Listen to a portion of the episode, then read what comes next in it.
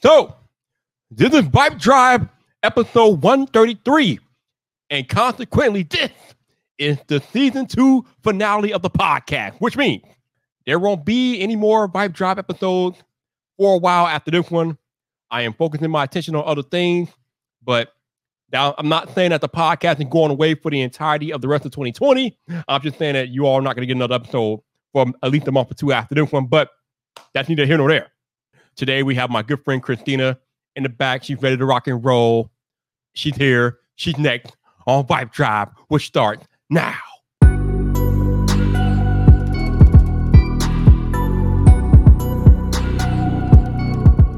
What's up, people? This your boy Viper, the man about tech, and welcome back to another episode of Vibe Drive. This is the podcast about tech, hosted by the man about tech. And today she returns to the podcast. That's right. We have the queen of creative flow in the building. So let's welcome back Mrs. Christina Redd to the podcast. Hey, Christina, how you doing? You know how to hype people up so well. Like you just need to be a um, alarm clock or something. I'm doing well. Thank you for having me. No doubt, no doubt. I appreciate you. so thank you for the time. I know you're busy. Thank you, thank you, thank you. So absolutely. The first thing I want to ask you, I know you've been busy, and I know why you've been busy. You have been busy because you have recently become, I don't know if it's recently, but you have become an an Adobe resident. Now, I kind of have an idea of what that is and what that means, but for those of us that don't know exactly what that means and what that entails, Christina, can you please break down what it means to be an Adobe resident? Yes. So in 10 seconds, and it, being an Adobe Creative Resident is essentially Adobe paying for your passion project. So um, previous residents have had an entire year paid for, so they basically are on salary to pursue their creative dream. Um, you can basically what you need to do is you need to like Adobe has applications open and you pitch them your idea, your project, the thing that you're excited about, and um, Adobe basically sponsors it. So part of it is obviously showing how you use your Adobe products in your creative process. That obviously is a big selling point for them because they get some level of value. Um, but like for my project in specific, I've been really keen on underwater photography and filmmaking. I've done topside stuff like pretty well. So kind of tackling life under the sea. And I'm just obsessed with it. So I pitched them this video series idea that I've had since uh, the beginning of isolation. And um, they agreed. And now we are, now I'm a resident and I'm, I'm working through that video series with them. That is awesome. Congratulations on becoming an Adobe Creative Resident. I mean, if anybody's going to be a creative resident, we got to have the queen of creative flow be an Adobe creative resident. So that is good money spent on Adobe. So shout out to Adobe if you're watching or listening. You guys made a good investment. She will not let you down. She is the real deal. Thank so how long? I mean, uh, so I know you said that the idea is that you pitched him a project and then they back your project. So mm-hmm. I guess I'm just curious, how long do you anticipate your project being? So the project uh, is four videos. I am one video into it, actually one and a half. I'm almost finished with the second one. Um, so it's four videos. Uh, the goal is to do that over the course of a month, but video always takes longer than it should. So I've been an Adobe resident for a little bit longer than I should be, which is really fun because it's fun meeting other the like the other residents and um, the other folk that are keen on it. There's a ton of graphic designers, a ton of photographers, and um, yeah, there's not very many video people, but it's nice because it's less saturated. So the video people, it's like, tell me what you do, let me learn your stuff, as opposed to like the thousand of designers that there are. Which no, no shade, no shade. I know I can't. So I already know you're out there interrogating the video people like, yo, what you doing? Oh my gosh. What you, what you doing out there? What you doing? I know how you do it. Yeah, yeah, yeah. Well, it was really interesting. The first, um, like the first like onboarding meeting that we had, um, uh, Tyler Babin was there, mm-hmm. and he was actually drilling us like, "What's your project?" And with this project, it's been kind of interesting to figure out exactly how to pitch it.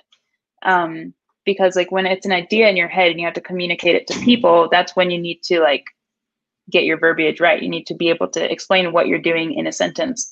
So it's kind of fun being on the spot and explaining what this project is. I reword it differently every time though. So awesome. So this is a tech podcast. And with you Yeah. doing underwater content, there has to be a lot of tech involved in that because you just can't take your camera underwater and go, bam, I'm shooting a I'm shooting a video underwater. So I'm curious, Christina, what is some of the tech that you are using to film this underwater content? Because like I said, you just can't take a Sony underwater. That's just not gonna work. Yeah, I wish that I had the housing set up. It is massive. So I'm using my Sony A7S Mark III with a 16 to 35 millimeter lens Mhm. um, and then a dome port. This is the lens. I actually had to black out the um, like all of the information because just the way the sun hits the dome, it'll actually reflect. So Mhm. it kind of looks cool. Um, so I'm using that, and the the camera housing that I'm using is an Ikelite housing. Um, it is, I mean, this thing. We like to travel pretty lightweight. If we don't have to bring a check on, carry whatever, we won't. But it's not an option anymore. If we're traveling because of filming in the water, it's it is a massive piece of equipment. So I'm using an Ikelite housing with a nine inch dome port, I think seven or nine inches, and um, it's really fun. I've had to shoot manual more often, which I've resisted manual. It's like, well, if I can shoot aperture priority, why would I ever learn manual? Well, I'm learning manual now. Uh, doing a lot more photography underwater, primarily because filming underwater is just really hard and I'm not ready for all my footage to be bad yet. Like I need to at least make some good videos. so what we'll do or what I'll do is I'll put a um, a GoPro on the top of the dome port and I'll be shooting photos. So it's really fun hearing that like shutter underwater and um, that's where I'm getting my footage from. So I'm getting my footage from the GoPro, I'm getting the photos from the Sony, sometimes I'm getting videos from the Sony and I'm just trying to figure out what the heck I'm doing. I don't I don't scuba dive because honestly, I just want to jump in the water and go. So I've had to learn how to free dive and hold my breath for like two minutes. Um, some people can hold their breath for like nine minutes, which is absolutely insane. But um, just learning proper breath holding techniques, diving down. Um, yeah. When when is this podcast gonna like officially be out? Question. um, Is it like probably not for at least a week or so? Okay, good. Well, I won't tell my mom about this part. But this week is Shark Week. So you can only guess what I'm going to go do. Going swimming with the sharks, aren't you? hmm Yep, no cage.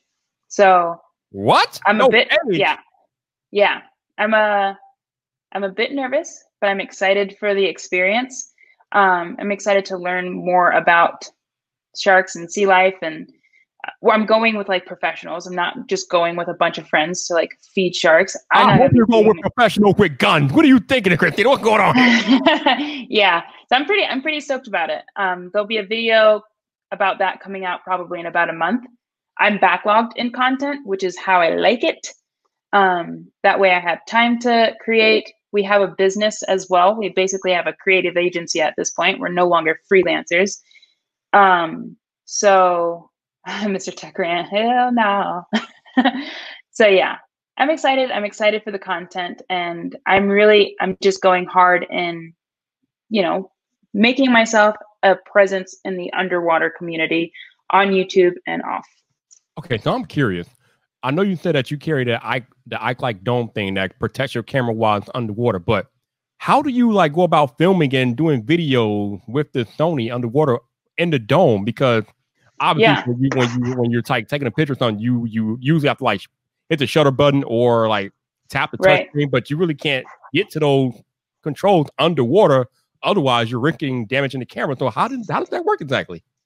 Yeah, I'm texting James, can you bring me the housing, please? So for those y'all listening on audio, uh, she's gonna actually get the equipment that she uses, and I guess we're gonna have a visual presentation. So I will try to describe Yes. it to you guys the best I can. I'll do my best to describe as well. So with the Ikelite housing, it's essentially a big piece of plastic with a bunch of like O-rings, and there's buttons for literally. It's in the bedroom. It's there's buttons for literally every single setting. So like you have um, your C1, C2, C3s. You have a shutter. There's a trigger for the shutter. So it's not a button for the shutter. It's a trigger, which feels really really cool. Mm. Thank you, sir.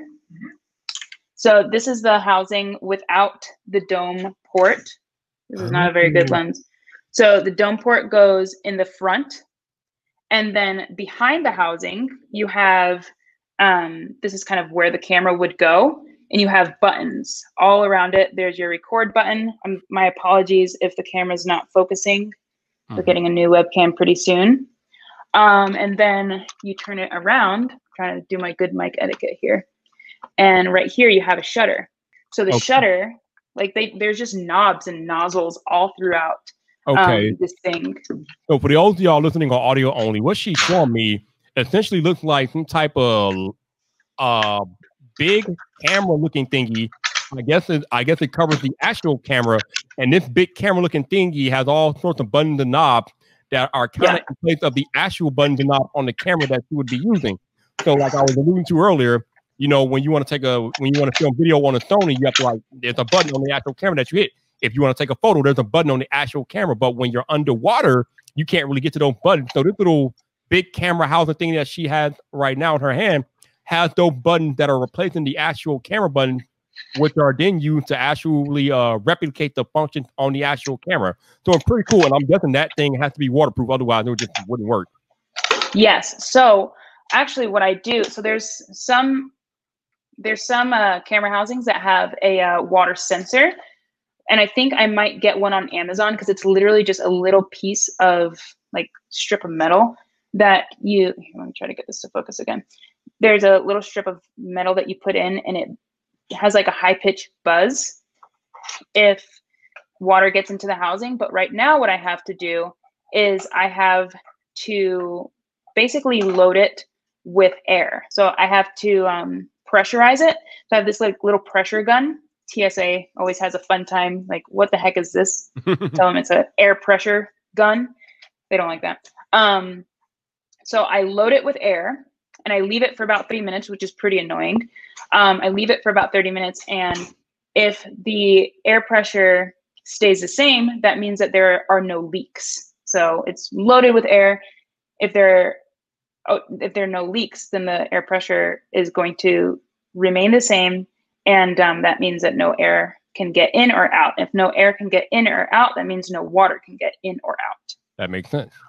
Whew, that was a mouthful. Goodness That gracious. is a pretty large contraption, and you have to travel with that all the time. You are no wonder you got the guns over there. You got that large contraption over there. Don't wonder you ain't even get you ain't got to go to the gym. You got the gym. You bringing the gym with you with that big thing. Good oh yeah, you know it. Woo, Gotta keep the man. upper body right.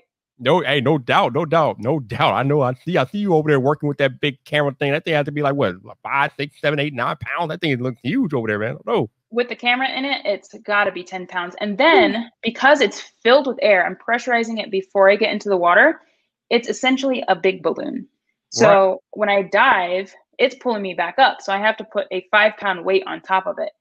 It's pretty annoying, honestly. But I bet, but hey, if, as long as you can use it to get the uh, footage and photos that you want underwater, I guess it's worth it.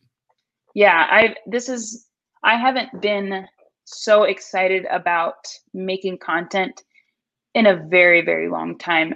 I know. Throughout throughout YouTube and like just what we've been doing, we've always been kind of fumbling our way like, okay, well, what do we do that makes us interesting? Well, we have a business that like we make ads for agencies, we're making commercials for TV, we're doing all of this great stuff.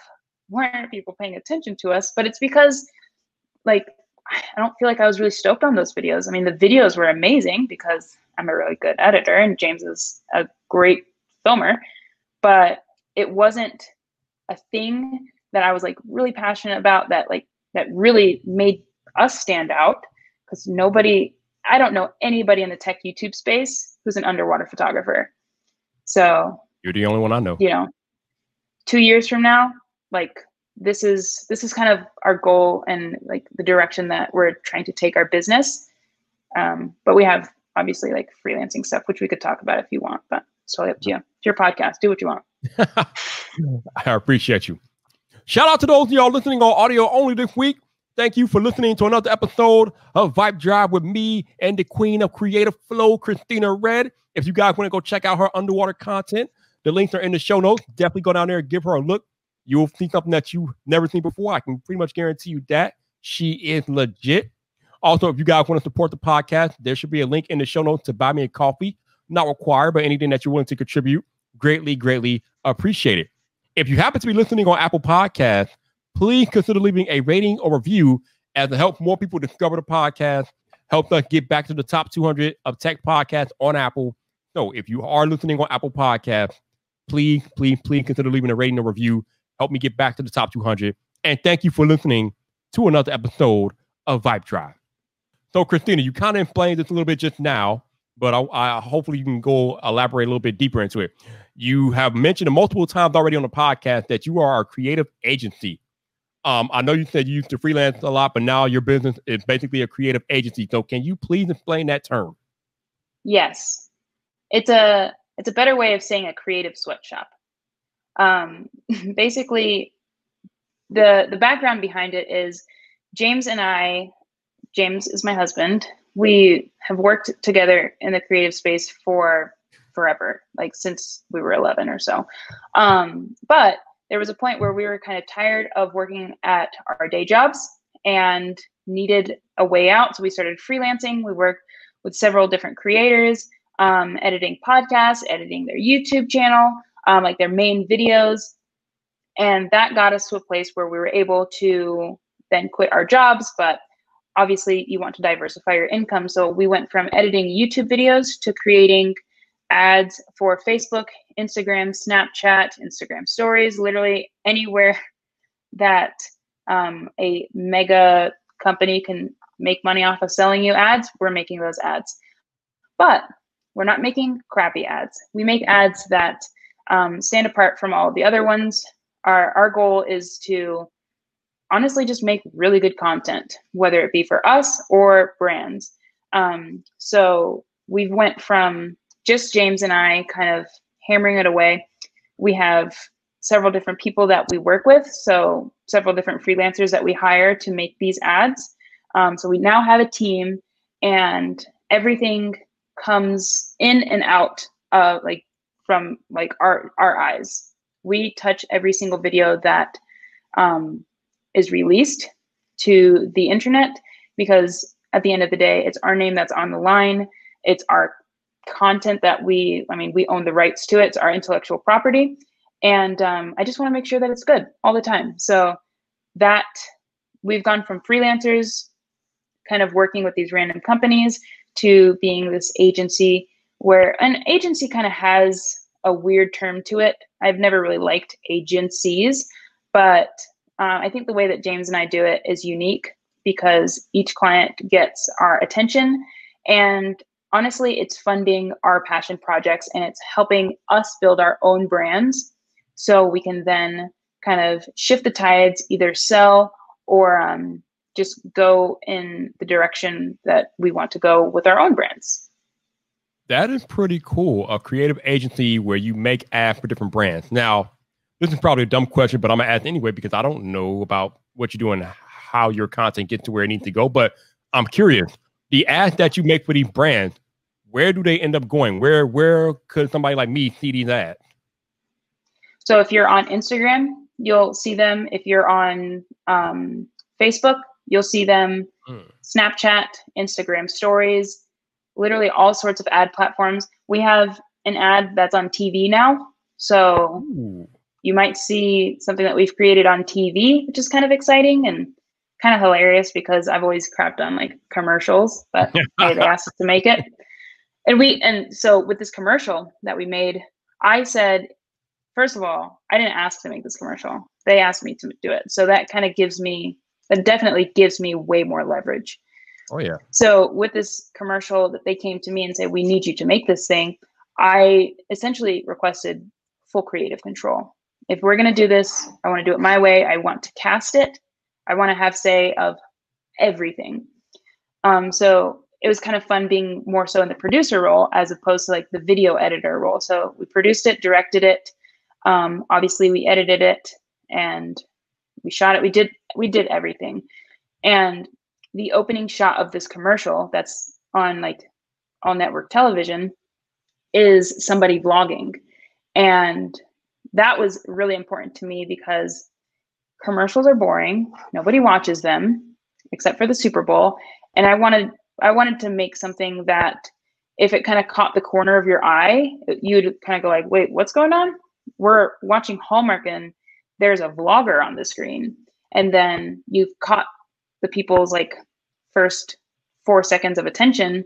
Now you now you're paying attention. Now you're paying attention to the entire ad and um, kind of getting the brand's message across there. So it's I mean that's been really fun, and it's been really fun to work on the back end with companies because like you know I we're creators we're creators first um, and it's really interesting to learn how brands are thinking about it and how you know I can you know flip a switch in my mind and go more in the marketing direction whereas I naturally would go more in the creative direction and it's fun merging those two two worlds where marketing and creative the first four seconds of a TV commercial somebody's vlogging.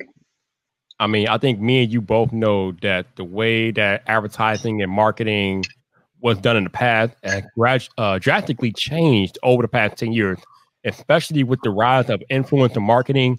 And especially if during this uh, time that we are in the middle of a global pandemic, I think the whole influencer marketing thing is more on the rise each and every day, especially now. So I mean, that has to make you feel good because that's kind of like where you're at personally. I mean, you being a creator, you know how to use your knowledge of making like creative content and knowing what people expect and what they need to keep their attention in order to make these ad for these brands. So you are uniquely qualified to do that, I would say. Yeah, and it's it's it's crazy because we didn't plan for this. All we wanted to do was not work at a bank and work at Starbucks. Um, but we kind of have made ourselves into like this networking community where people are coming to us as like the experts. Like i recently created an ad that went viral. I've never made a video that have, has gone viral. Um, so now i'm getting all of these requests. It's like please tell us how you did it. And my gut response is i don't know how i did it. I just did what i thought looked good. But obviously you don't want to say that you want to sound professional. So it's caused me to um uh let's see. It's caused me to basically deconstruct how we make videos and how the videos like how we make the videos perform well. Definitely. That that is some good stuff. So yeah. I, I am looking at the same thing that you're looking at. Um uh, I didn't even. I'm throwing into the conversation. I didn't even notice, but yeah, it does sound like your audio is not coming from the Shure because it sounds kind of hollow. So I'm guessing it's not it's coming from your AirPods or something else. It's not coming from your Shure. What about now? There, oh, now, now, now we have Shure audio. There we go. Oh man, Zach, you should have said that two minutes into the podcast. Here I am talking into a Shure SM7B. I sound like a potato. I'm not a professional. I don't know what I'm doing. Don't. like I, said, I, you know, I should have picked up on it, but I'm throwing into the conversation. I didn't even pick up on it. That's funny. My apologies. Um, it's all good. So while we're on the subject of Zach, he asked a question earlier with his super chat. Thank you, Zach. He wants to know, Christina, do you think a hot dog is a sandwich? That's a that's a fantastic a question. That's a fantastic a question. It's a great question. I would say a hot dog is not a sandwich firmly because sandwiches are disconnected. If anything, a hot dog is a taco. Oh, I've heard that before. Yeah. Yeah. Yeah. Now, I'm gonna flip the script. Is a hot dog? What's the? Hold on. I think I'm forgetting it. Is a hot dog a salad or a sandwich? That's the real question. A salad or a sandwich? Is it a salad or a sandwich? How does a hot dog even fall in the realm of salad? okay, then I guess it's a sandwich. It's neither now, or, but okay. well, no, let's not. Let's not just. Let's just not deconstruct it we have to you need to have like an argument about this. Oh, you want me to actually formally I'm waiting. argue? Yeah. I need you can't just say, "Oh, it's a sandwich." I need to know why Oh boy. the hot dog right. is not a salad because you can eat a hot dog with a fork if you want. That does not make a hot dog a salad. Actually, I'm not even qualified to answer what a salad is. I'm not, I don't eat salad, but I can tell you it's not a sandwich because as I explained on this podcast and live stream before, if it is a sandwich, it is a piece of meat uh, in between two individual slices of bread, and that is what makes it a sandwich. The fact that a hot dog is caught in a one continuous piece of bread means it is eliminated from the sandwich category. Actually, somebody answered the question best when they said a hot dog is a hot dog. It's not a sandwich. It's just a hot dog. It, it, it, it's its own No. category. Yeah. You, no, it doesn't get its own category. You can't have one food group. No, no, no, no, no. Okay, forget the salad sandwich thing. You can't have one food group in a category. And you don't say like, well, a hoagie. A hoagie's a hot dog. You can't have just like a hot dog's a hot dog and that's it. You have very specific food categories. I mean, you can do that, but a hot dog is still in its own little like island. It's a hot dog. A hot dog is a taco. All right. Well, if you want to call it a taco, we can call it a taco because it's more of a taco than it's a sandwich. So I, I'll It definitely is more than a taco than it is a sandwich. I mean, that's for sure. Um, yes, but I mean, you can you can categorize it as different things. absolutely. This is this is America. You can a hot dog can identify as like a fruit if it wants to. Like you can you can have a hot dog as whatever. You just live your truth. Mhm. Interesting. But yes, I, But- think, I think we can agree that a hot dog is not a sandwich. Mhm. Would you describe chips as a salad or a sandwich? Then you need to answer this, or else I'm going to leave. You're gonna leave, huh? Are- Yeah, is chips chips bag of chips is that a salad or a sandwich? I would say it's a salad. It's not a sandwich. it's a chip. Well, okay, then it's a salad. You can't just chips can't be its own category. This You is a tech that- podcast. you realize that these are all in their own category, right? Chips doesn't. No, they're not. Oh my goodness! What do you? How, Wow, how do you label Yeah. chips a salad? How does that even work? Like that's not. They're not even an like, individual thing. book. It's not a sandwich. You can't put No, a it's not a chip in a bread. It's I chip. mean, it's, a, it's a potato chip. That's what it is. Salad is an individual. Salad is Oh, basically leaf chips. Oh my goodness, leaf chips. Wow. Okay. That that's an interesting uh, classification of a salad. All right. Is a soup a salad or a sandwich? a soup is a salad. You eat it with a spoon or a fork. Isn't soup its own category? I think soup is its own category. I don't think you can categorize it as a salad. Although there is a whatever I salad. want. though.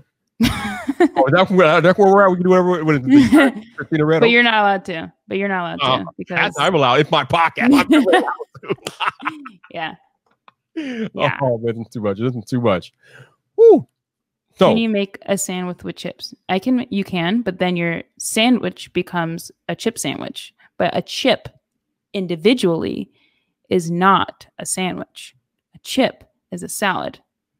I Oh, yield my time. I don't know where she gets the stuff, y'all, but I'm gonna let her have it.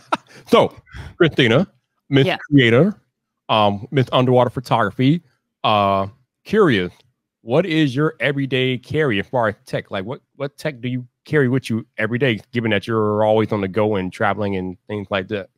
Um, always have a phone, no matter what. Which phone? Um, iPhone 10s, okay. which the mic is doing something weird on it. So I'm excited for whatever else is next. Um, I have my iPad Pro, which I used to crap on people who used iPad Pros because I was like, uh, just like I can't see it working. It's essentially a glorified notepad, but it is so valuable just to be able to scribble down whatever thoughts I have. So I really, really love my iPad. Obviously, I need my laptop. And I'm actually not shooting every single day just because the style of videos that we're doing. Um, I, I don't need it's I'm not a daily vlogger. But whenever I am shooting, obviously I have my Sony A7S with a 16 to 35. This is my favorite lens, which is hilarious because I used to hate wide angle so passionately because like I used to say, well, it's a shot of everything, so it's a shot of nothing. I was stupid. I was wrong. Wide angle is great. Um, so whenever I'm actually shooting, I'll have the A7S Mark III. No, excuse me. I'm getting excited about the future. Um, I'll have my A7 Mark III and then the 16 to 35. So you just made it slip. So I'm guessing that you put your pre-order in for the A7S Mark III, huh? Oh boy, yes, I did. Yeah, she didn't even have hesitate on it. She's like, "Yeah, I did." There was so it's kind of silly, and thankfully it's a good camera. But three years ago, when I was like really trying and grinding, like I just want to be able, I honestly want to be able to have enough money to pre-order whatever I want. Like that, I, I will work as hard as I can to be able to do that. It's not about money, but with when the A7S came out, that was like a moment where I was like, I can just order this and it doesn't hurt. Like I'm not taking it from my savings account and just hoping for the best. Um, so that was kind of a big moment for me whenever it came out. I just I snagged it. I texted James. I was like, it's a good camera, but I think there was a weird part of me, and I would not advise anybody do this, but there was a part of me that was like, I don't care if it's a good camera or not, I'm getting it because it was kind of like a like a milestone in my creative journey. Thankfully, it seems like a great camera. So I'm pretty stoked about it. I mean, all the reviews that I've seen of the camera so far, people are waxing poetic. They're saying it's damn near a perfect camera. Even my man Gerald Undone gave it like one of the highest like ratings on his on his uh scale. So the Sony A7S3 is definitely getting the job done. And I'm pretty sure that you will do amazing things with that device. I can only imagine the content that you're going to be able to create with that camera. Yeah, I'm I'm really really excited about it. Um, but at this point, we probably need to like chill it with the gear. I we've never been gearheads, but I think I think we're done. I do need to get another one of these lenses, the 16 to 35s, because when I'm shooting in the and this is one of the reasons why I justifiably got the A7S is because the setup with underwater takes forever. I like to just pick up the camera, run and go but I don't want to flood my housing. So I want to make sure that it's good. Like I want to make sure the camera's in there. I'll put it in 45 minutes beforehand, but that means I can't really shoot anything of really good quality for 45 minutes. And that's usually when things are going. So the um, A7 is essentially going to become a photo camera. Mm-hmm. And the A7S is obviously going to become video. That way, um, I don't have to go back and forth, freak out if you know it's 20 minutes before getting the camera in the housing and have to get into the water and you know be anxious about it. But i like this wide angle lens so much that i'm planning on getting another. But then after that i can press pause on that stuff. So it's funny that you talk about how um how you can uh, justify buying gear and things like that. I was i had a live stream earlier today and someone was asking me about should they buy such and such gear? And my answer was how often are you going to use the gear? Are you in a situation where the gear can pay for itself in the long run? If you're going to use it a lot and you're in a situation where the gear can pay itself off over time, then yes, go ahead and buy the gear. But if you are in a situation where you are doing it as a hobby or the gear is not going to be able to pay itself off over a period of time, then you probably shouldn't buy because you're not going to, it's not going to be a good investment for that time. I'm curious to get your take on it because obviously you are in a situation now where you can afford whatever gear you want per se and you're going to go out there and you're going to mm-hmm. use that gear to produce your content and your gear going to make you money because that's how you make your bread and butter.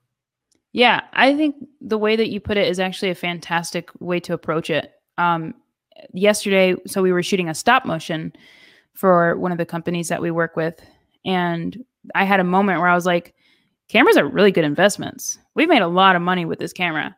Um, so i think 100% to what you're saying and also um, it's important not to get hung up on gear. I say that as somebody that's kind of turning into a gearhead, but for a long time, I thought my image would get better if I had a better sensor or like my videos would get better.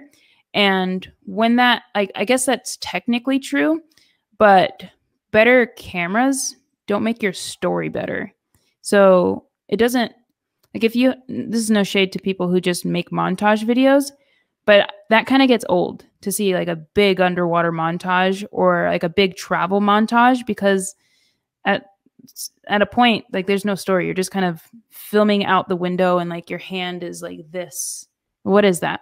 So i say if you can if you know your story and you know exactly why you're getting the camera not just because it is like the next biggest thing i kind of sound like a hypocrite because that's what i was i said the complete opposite about the a7 but if you can explain to yourself, okay, I need this camera because I need to shoot 60 frames per second in 4K. Why do you need to shoot in 4K when 1080p is just as like that's pretty fine? Well, I want to shoot in 4K because I want my videos to be in this place or I mean, you can just have that passion for like really high resolution and that could justify it. But as long as you have an answer to some of your questions like be your own devil's advocate um because oftentimes like the camera that you have is fine. Yep. Well well said. So yeah. usually Rene Ritchie into to cause trouble. But since Rene Ritchie is not here to cause trouble i'll cause it for him. Now i know you're not you're not the filmer as much as james did but i'm curious to get your thoughts christina. 24 frames per second versus 30 where do you stand i say 24 frames per second i i can't give good reasons because I was just indoctrinated that way. But I will say, I do understand why. Like, I, I can't basically crap on those who like 30 frames per second, but I say 24 frames per second just because it's like, it just looks better. 30 plus, I'm looking at too many frames. like, my eyes are like, my eyes are dealing with a lot. But I saw somebody online say like you get better thumbnails or whatever with 30 frames per second. Um, because there's obviously more frames. Um, but yeah, I say 24, but I it's with a massive caveat of when I first started learning, James told me 24 frames per second was better. So that's where I'm coming from. hmm Okay. Okay. Yeah. That, that, that makes sense. I know. Uh, I know. When I had Gerald on the show, he told me he does most of his videos in 24 frames, but when he does live stream, he does it in 30 frames per second, which kind of makes sense because you obviously you want a more stable, smoother image when you're live, stream, uh, live streaming. So 30 mm-hmm. frames per second will be more ideal for live streaming. So that that makes sense. Yeah, yeah. Um, I think the technical specs of things. There's a, there's a point where I kind of my eyes glaze over with with stuff um, so, for example, with color grading, James and I have recently have had the conversation. We need to learn how to do things properly. When it comes to color grading, we just kind of eyeball it.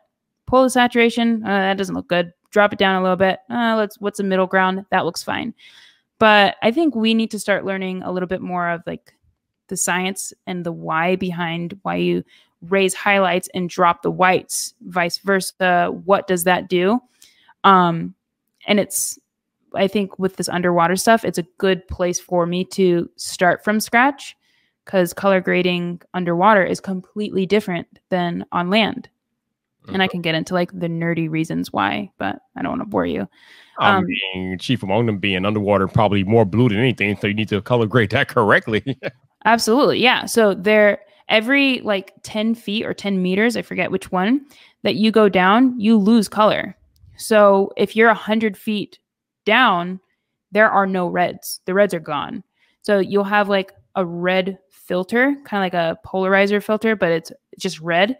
You put that on top of your camera to help your camera adjust for all of that.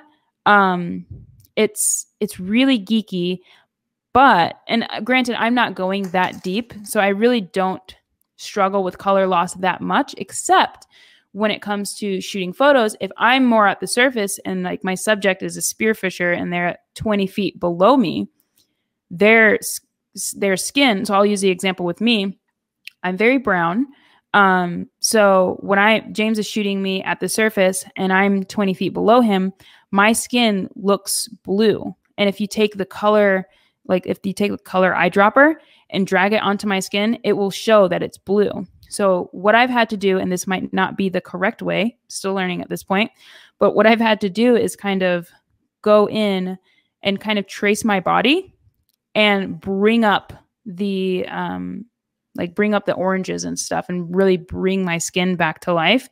That way there's some level of contrast underwater. So we need to learn the proper like technical ways of doing things when it comes to you know shooting. Maybe in 6 months I might be like, "You know what? 30 frames per second is the bomb." I probably won't, but I might if I learn that that is better for some reason. I don't know, maybe like maybe the Canadians can convince me. I know like in England they shoot 25 and like 50 frames per second. I don't know what they're doing. I don't know. That's a that's a very interesting point that you uh, make. Definitely, Mhm. very very. Yeah.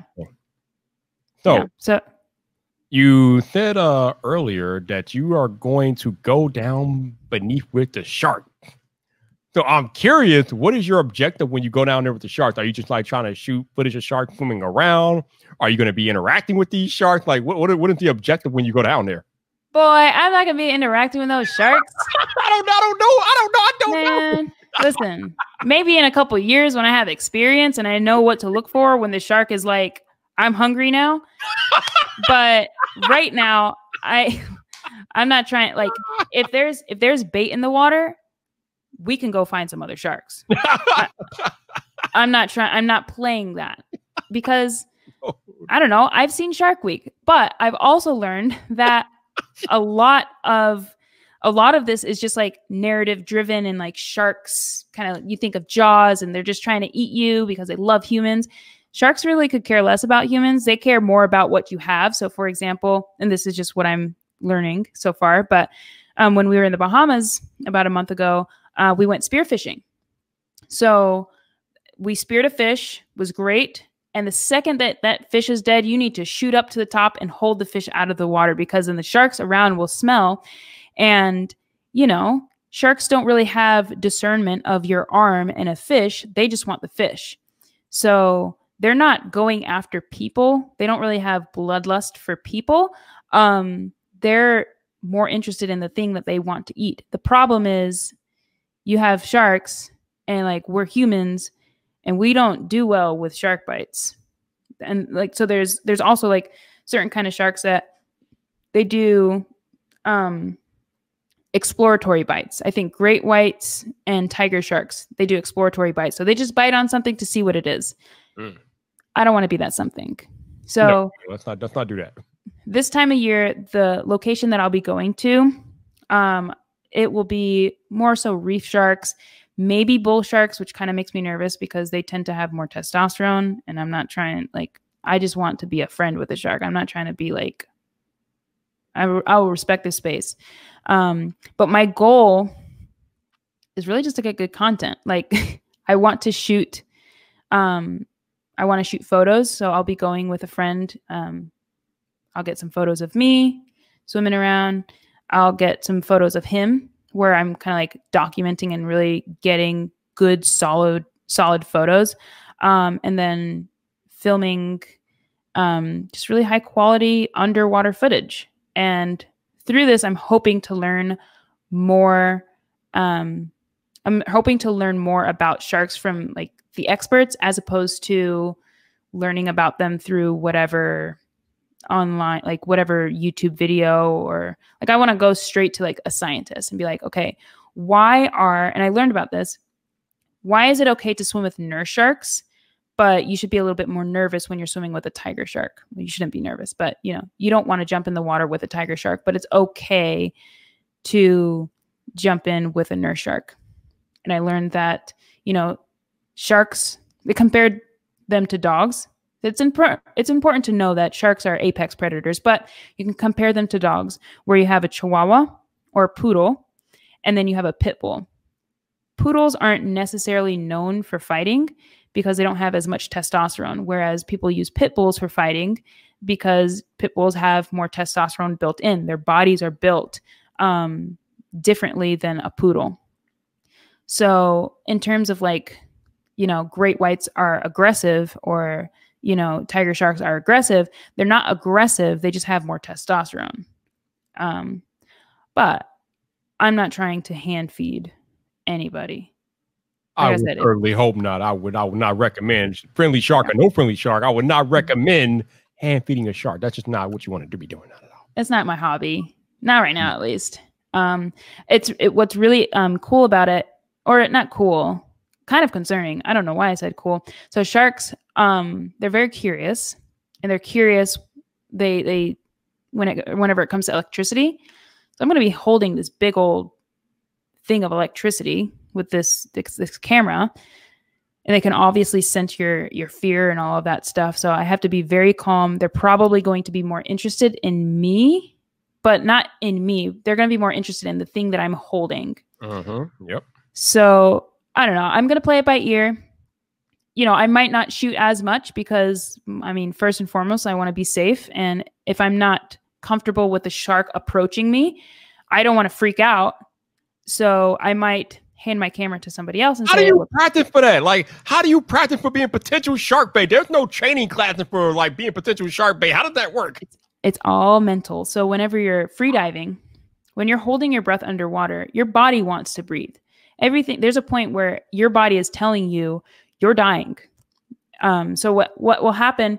You take a deep breath. You're breathing in oxygen inside your body. It's making carbon dioxide. When you have enough carbon dioxide, that's when you want to exhale, get rid of it, and then breathe in more oxygen. You can hold your breath for a lot longer than you think. And what happens is when you have that buildup of carbon dioxide, you're not dying, but what will happen is your your abdomen will start to contract. And that's your body saying it's time to breathe. But when you start to have contractions, really you're only 30%. Like your your tank is 70% full. You've only lost 30%. So you can really push yourself and calm like you lower your heart rate and you're losing or you're using less oxygen when you're calm. So all of that is mental. And it it's actually a pretty big struggle for me because I don't like to feel like I'm dying, you know? It's just not a great feeling. But trusting your body and knowing that okay, I have 30 more seconds. As long as I stay calm and I slowly my way make my way up, I'll be fine. Um, so I imagine that mentally preparing yourself to do these really crazy things, uh, I think that is all mental. People do it. I'm not the only person in the world that has ever gotten in the water and documented sharks. Oh, I'm sure. Um, and I was just about to say that's a nice biology lesson, but it doesn't really answer the question of how you prepare to be surrounded by sharks. But you just said it's more mental than anything. it's all it's all mental. Uh-huh. So I've been, I've been, I don't know. I'm just gonna get in the water and see how it goes. I don't know. I've been thinking about like just calming myself and um, just being more so in the moment. Got to be very zen. Anyone here? Okay, so hearing me as a Jedi, I've been watching Star Wars for the first time, and you can just call me Yoda. Oh, I'm gonna be very zen. I don't know. Dude, Yoda, he's freaking badass. Oh, Yoda is legit. I don't know. I don't know if you've seen that little old man move, but Um, yeah, he's like hopping Wow. on face, like, like he looks Like- like, he got arthritis. He can kick you in your face like in two seconds because Yoda is. Yeah. But you know, Yeah. Christina, there, there, there. One thing, there's the difference between mentally preparing for something and then actually experiencing that something. So, well, you know what? I mean, it's, it's the first time for everything. I've never Yeah. experienced it before. So. And it's not like you've never been on, you've never been underwater before. So obviously you've already done water under uh, you've already done underwater content. So at least that part you'll have down. Now you Yeah. just have to get over the oh, I have a shark approaching me. How do I, how Yeah. do I react?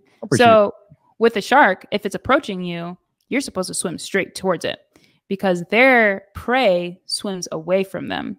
Their prey doesn't want to deal with it. You have to essentially assert yourself as the dominant animal in the water. Like I said, so you I- really so, uh, so what you're telling me, Christina, is that if you get approached by a shark, you are going towards the shark. Is that what you just told me? That's what you're supposed to do. It's it's great. So when you're when you're spearfishing, that's what you're supposed to do. When you're spearfishing, it is um I'm I'm excited to like hop back on here in a year when I know way more than what I'm talking about. And it's like I've done this We a couple doing- times. We are doing this again. Oh yeah. This is gonna be a fun journey that we all go on. But um so when you're spearfishing, it's a little bit easier to swim straight towards the shark because you have a big spear in your hand. So you Right. have six feet to like poke it Mhm. so I imagine if like obviously you want to have like your peripheral vision on. If a shark is swimming towards me, my game plan is camera out. That way I have a big piece of equipment in between me and me and the shark because if it's going to be my arm or the A7, it's going to be the A7. She's the camera. You already sacrificed. yeah. So that that's kind of my barrier between me and the shark. Um, but really, there's no way to. There's no way to pre- like. How do you prepare yourself for jumping out of a plane? There, You don't. You just jump out of the plane. You know what? Um, you can say that about most things in life. There's some, and there's a lot of things in life that you really just can't prepare for. You just have to dive head first, and then I mean, it was the same thing. So when we quit our job, I thought back and forth about that so much. We had, we saved, obviously, we were responsible, but how do you prepare yourself for saying, okay, no more income? It's all up to me. You don't. You just do it and you adjust as you go. So what I'm excited with with this situation is obviously I'm like like you said Vyyyper, I'm very comfortable in the water. I I love the ocean. It's the ocean is inherently an uncomfortable place to be because at all times you're trying to survive with what we do. I have a camera, I have fins, my mask is fogging up, I got water in my snorkel. It's a stressful place to be, but I really enjoy it and I love the challenge. Um, so obviously wouldn't recommend somebody who could barely swim to go snorkel with sharks, but um, I'm very comfortable in the water, and I think this would be a good next step for me to learn and become more comfortable with.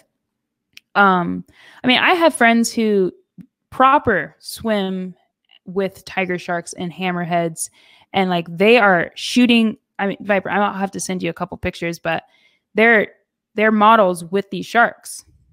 They're very comfortable in the water.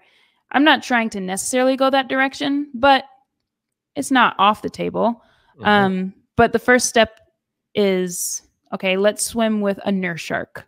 Okay, a nurse shark was pretty cool. Let's swim with a reef shark. They tend to be a little bit feisty, but like baby steps. I'm not going in with a with a great white. Not trying to do that.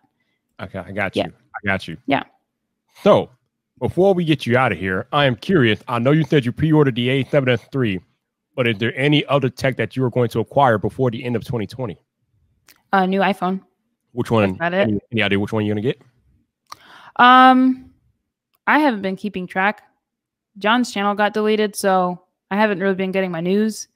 Um, I know that I need a lot of space, and that's about all that I know. I don't really need a big screen anymore. I really like the smaller fo- phones, but I don't think I want to go smaller than what I already have. My phone is somewhere in this house, but Now, um, do you have do you have the 10s or the 10s Max? I have the 10s. I All don't right, have the so Max. You are going to be looking at an iPhone 12 uh, Mac or a 12 Pro. Uh, both of those are slightly bigger than your 10s Max, but I don't Yeah. know. I don't know if you're going to rock with the uh, the 5.4 inch. That is kind of smaller than the 10F, so um, not much smaller, but it might. But although you might you might like the 12. I don't know. But apparently this year there's going to be four different iPhones. There's going to be a 5.4 inch iPhone. There's going to be two 6.1 inch iPhones, and then there's going to be one big B home uh, behemoth 6.7 inch iPhone. So I'm guessing I feel like Steve between- Jobs would be rolling around in his grave if he knew how many products were coming out. That's the same product. Yeah, just a little bit. Nobody tells Steve, right? Yeah, Nobody we'll tells keep that a secret. right. But uh, yeah, I'm guessing you're going to be between a 5.4 and a 6.1. Um, So you, you might like the 5.4. I guess we'll find out come uh come iPhone time this year. Are we gonna get like the finger? I've been Mm-mm. dragging on about the fingerprint No. sensor, You are still they got rid of it. ID. I know. I know you. and then everybody's like, "Oh, maybe they'll bring it back now." I'm like, "They're they've, There, they there's let- rumors that it might come back next year, but as far as with the newer iPhones, no, you're stuck with Face ID for a little while longer. yeah." Well, great. And I know how much you, love Face ID. you probably hate it even more now given the pandemic. It's the worst. Uh, But yeah, okay. did I like the OG SE? I did have the SE. I like the shape of the iPhone. I'm so down for like what they're allegedly coming out with now. I don't know how like how confirmed is that stuff? Uh, I've been so I'm sorry. I've been so out of touch, literally just trying to survive with everything. So Yeah, been Um, really out of touch. we're going to get a different uh a different uh design from previous iPhones. So they're going to look a lot like your uh, iPhone 10 Max, but it can be a little bit different. It can be more squared off, more uh, Mhm. more squared edges and things like that. So we are. I wonder. I wonder if they'll start breaking more. Remember, there was like an a like an era of iPhones where it was always shattered. I don't. I don't think they're going to break. I think they're going to be using the new Corning Gorilla, uh, Gorilla Glass. So I think they'll be. But Okay. didn't they round the corners because it was? I don't know. Yeah, I don't yeah. Remember right. I think. I think the corners for this iPhone are going to be more squared off. You know. Okay. But uh, yeah, Gotcha. it's going to be Sweet. awesome. But Christina Redd, welcome back. Thank you for coming back to the podcast. Always a pleasure talking to you. Thank you. Yes. Thank you so much for having me. I'm sorry I've been dodging you, but You I love I love being on the podcast. I love everything that you're doing. Well, thank you. I appreciate it. Shout out to those of y'all that listen on audio only this week. Thank you for listening to another episode of Vibe Drive with me and Christina Redd. I appreciate you guys rocking out each and every episode. If you want to go check out her content, her channel, and all her information will be in the show notes. So go down there, check her out. Check out that underwater content. It's legit. Do that. Also, if you want to support the podcast again, um, there should be a buy me a coffee link in the show notes. Not required, but anything that you're willing to contribute, greatly, greatly appreciate it. Also, if you happen to be listening on Apple Podcast, please consider leaving a rating or review. Trying to get more people to discover the podcast and get back into the top 200 of tech podcasts on Apple. So if you are listening on Apple Podcast, please consider leaving that rating or review. It will be definitely appreciated. And thank you for listening to another episode of Vibe Drive. But until the next time, people, this your boy Vyyyper, the man about tech. You know where to find me. So come back for more.